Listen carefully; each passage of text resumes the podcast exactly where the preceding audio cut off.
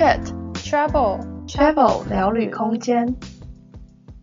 Hello，大家好，欢迎回到 Travel 聊旅空间，我是 Jessie。最近疫情变得越来越严重了，不知道大家过得还好吗？大家的生活有因此受到什么影响吗？希望大家都过得平平安安、健健康康的，也希望疫情可以赶快结束。那接下来就进入我们的每周分享时间。今天的每周分享，想要跟大家分享一些在家可以做的事情。因为现在疫情嘛，尽量要减少出门，增加了很多在家的时间。那大家在家如果无聊，不知道可以干嘛，除了可以收听 Travel 聊旅空间之外呢，想说也来推荐大家一些其他可以做的事情。那我自己最近的话是又开始看很多部的漫画，不知道大家还记不记得我之前有一集的每周分享有跟大家提过 Webtoon 这个 App 这个平台。那我今天要跟大家推荐的漫画也是在这个平台上面看到的漫画。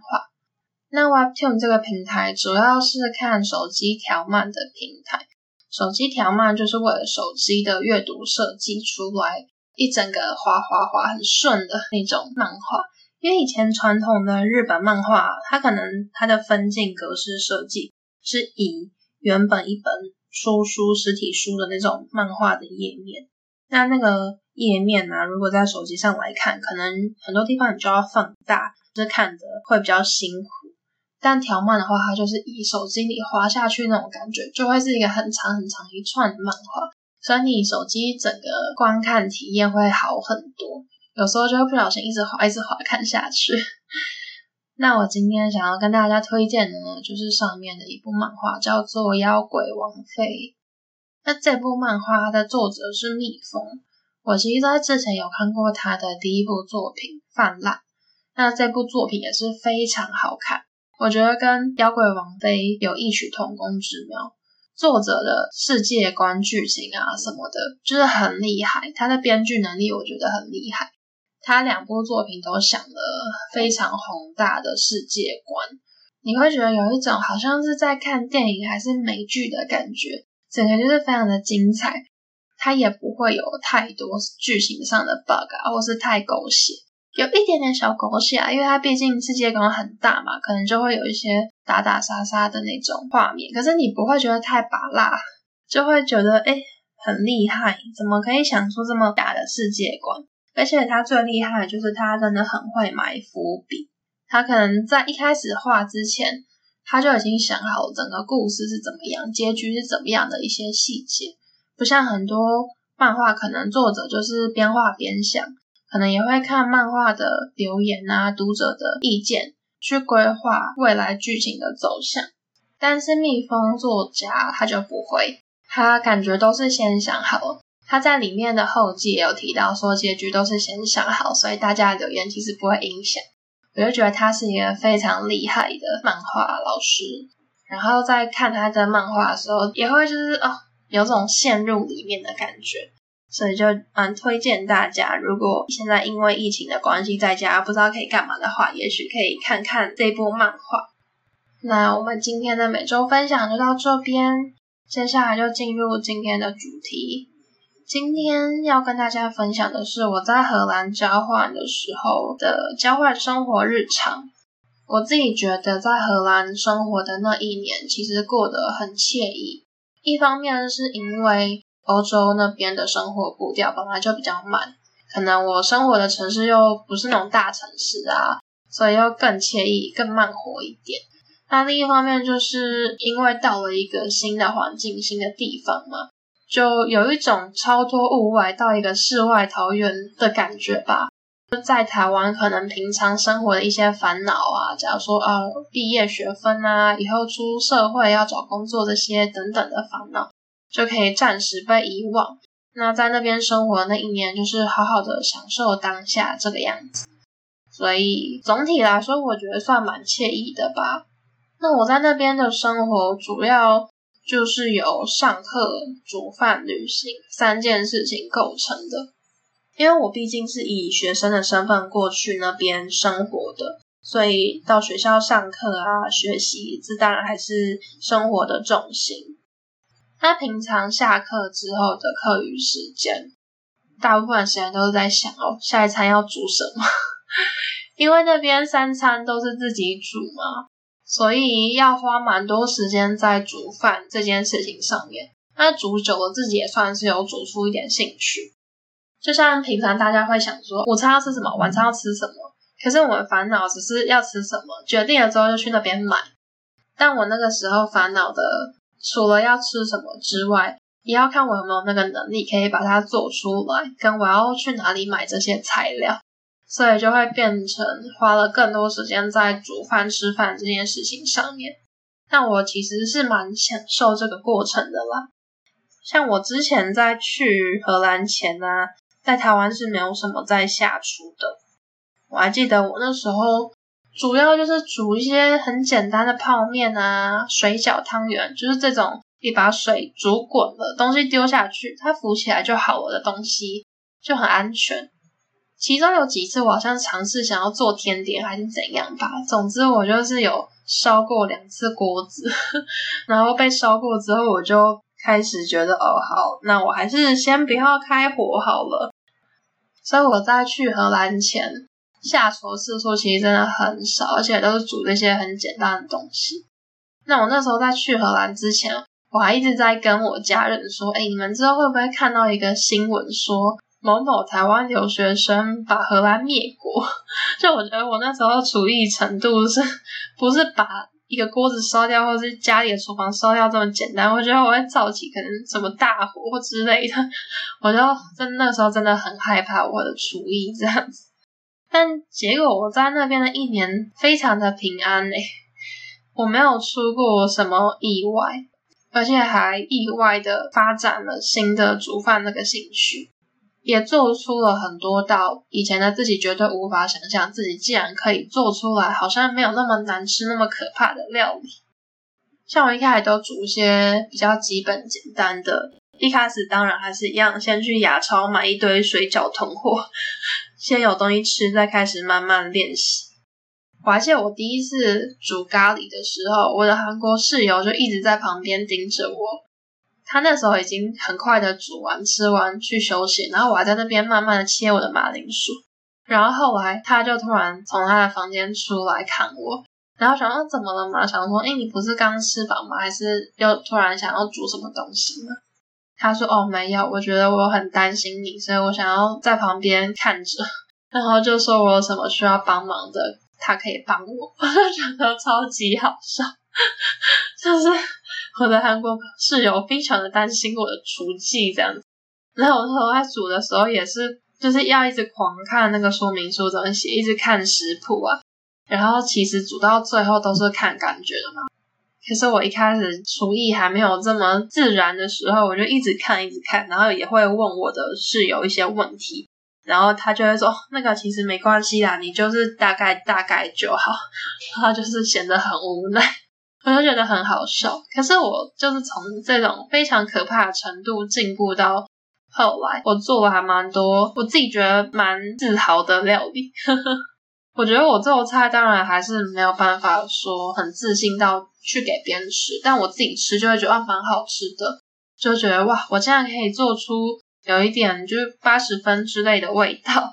像一开始煮些水饺，基本简单的嘛，然后也会煮咖喱。后来我就很想念卤肉饭，就自己炖了一锅卤肉，就开始做卤肉饭啊，然后还有卤鸡翅。后来是学了日式亲子冻，然后还有做台式炒年糕，还有一些基本的台式便当啊，然后也有炖香菇鸡汤跟做油饭。我觉得那时候第一次做油饭，我吃到它的味道，我就觉得哇塞，我竟然可以做出外面买的这种油饭。因为油饭在台湾的时候，通常家里也不会自己煮，也都是去外面买，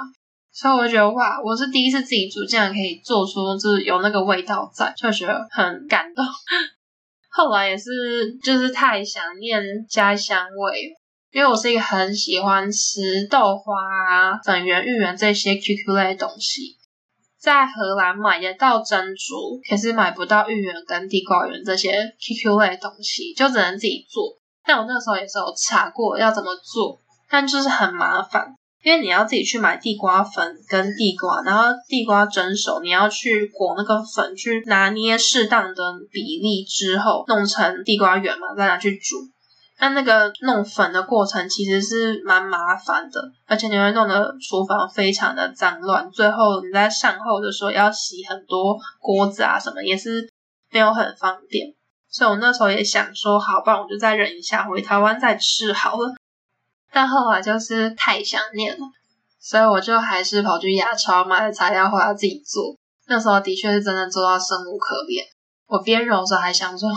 我绝对不要再做了。我还有剩一半的材料，我绝对不要再做，太累太辛苦。可是我做完了，煮完，开始吃了第一口之后，我也觉得好，我要再做，实在是太想念地瓜圆了。我后来有炸地瓜球，虽然没有到外面卖那么好看，但对我当时来说，就是一解思念的味道，就蛮值得的啦。所以那个时候的生活，的确也是花了很大一部分时间在煮饭上面。那旅行的话呢，就是因为毕竟到了一个新的国家嘛，而且欧洲又是。各个国家之间旅行啊，不管是时间跟费用，都算是比较便宜划算的，所以就要好好把握这个机会，到处去看看。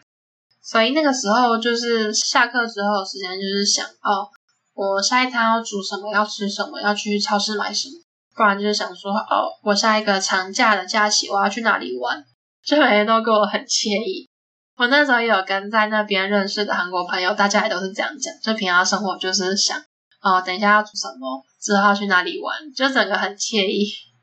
那除了可能比较长的假期会去其他国家旅行之外，平常在原本的城市生活的时候，偶尔也是会出去玩，有时候会跟朋友约啊，可能去彼此的家，或者去城市有什么活动，一起去逛逛看看。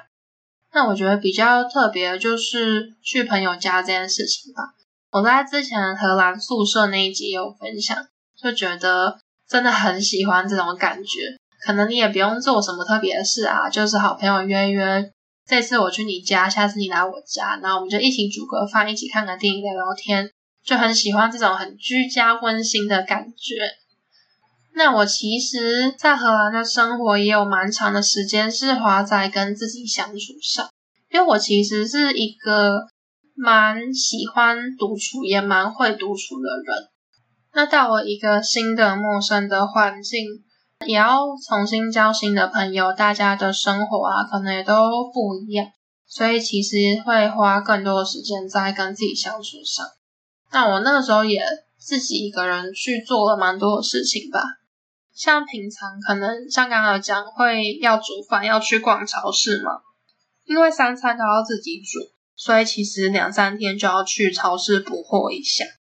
那有时候我去补货的话，就会是哦，已经大概想好要煮什么，要买什么，就只是去那边拿一拿就回家。可是有时候逛超市对我来说可以变成一项休闲活动，我觉得很好玩。我就会去那个特别大家东西特别多的超市，去里面逛逛。可能就会从头到尾很认真的在 window shopping 看，说，诶，有什么新奇特别的东西呀？那这次要来尝试什么新东西呀？就会变得很像在逛街的感觉，我我觉得很有趣。而且我到那边住了一年吧，可是我其实还是很常像在逛街这个样子去逛超市，一直去试新的东西呀，一直去看，诶，有什么有趣的东西。毕竟是一个新的国家嘛，全部的东西都不一样，所以有试不完的新东西，就觉得呃，逛超市也可以成为一个休闲活动，蛮有趣。那另外就是我偶尔也会去市区逛逛，但因为我住的那个城市真的非常的迷你，所以它的市中心其实就是一条街而已。那我偶尔想要买什么东西呀，生活必需品。就会去市中心，因为市中心的话就会什么店都有，那一次买就会比较方便。所以有时候我要买东西，我就会跑去市中心，然后想好路线要逛哪几家，那就每每间逛一逛，然后买一买。有时候也会顺便去逛一些衣服店啊，就是 window shopping 一下。这大概是我平常的生活。我后来有发现，我们城市有一个还蛮漂亮的森林，它真的是一座森林，就是树都很高，而且不是只有几棵而已，是一片蛮大一片的森林。我就觉得哇，怎么会就是家里附近这么近就有一座森林可以去，就觉得哇，也太奢侈的梦想了吧。所以我后来发现这片森林之后，我就很常会自己骑脚踏车过去，可能就带一本书啊，然后准备一盒水果、一盒草莓之类，然后就去那边野餐，边看书边吃水果，就觉得非常的惬意。就有种相见恨晚的感觉，太晚发现这个森林，不然我一定更常会常常去那里耍废。这大概就是我在荷兰交换的生活，平常就去上课，下课之后就是想哦要煮什么，